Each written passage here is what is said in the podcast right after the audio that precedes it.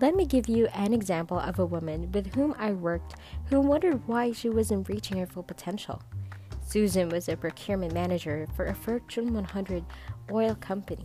She'd been with this firm for more than 12 years when she expressed frustration over not moving as far or as fast as male colleagues who'd commenced employment at the same time she did.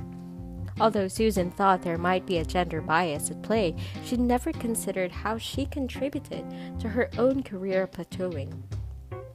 Before Susan and I met one on one in a coaching session, I had the opportunity to observe her in meetings with her peers. At the first meeting, I noticed this attractive woman with long blonde hair, a diminutive figure, and deep blue eyes. Being from Texas, she spoke with a delicate southern accent and had an alluring way of cocking her head and smiling as she listened to others. She was a pleasure to have in the room, but she reminded me of a cheerleader attractive, vivacious, warm, and supportive.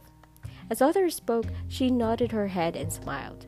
When she did speak, she used equivocating phrases like, Perhaps we should consider.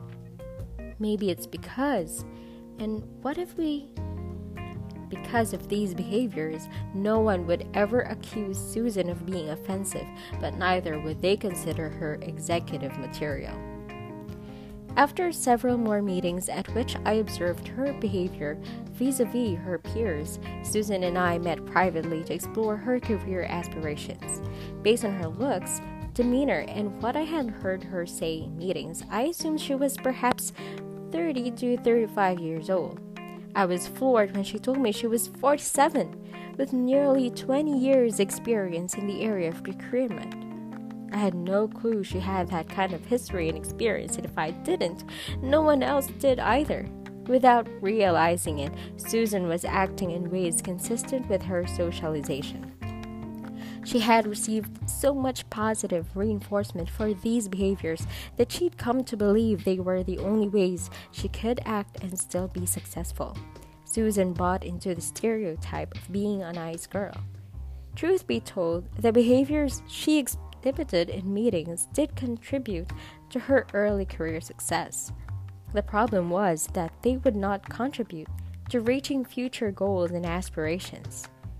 Her managers, peers, and direct reports acknowledged she was a delight to work with, but they didn't seriously consider her for more senior positions or high visibility projects. Susan acted like a girl and, accordingly, was treated like one. Although she knew she had to do some things differently if she were to have any chance of reaching her potential, she didn't have a clue what those things would be. I eventually came to learn Susan was the youngest of four children and the only girl in the family.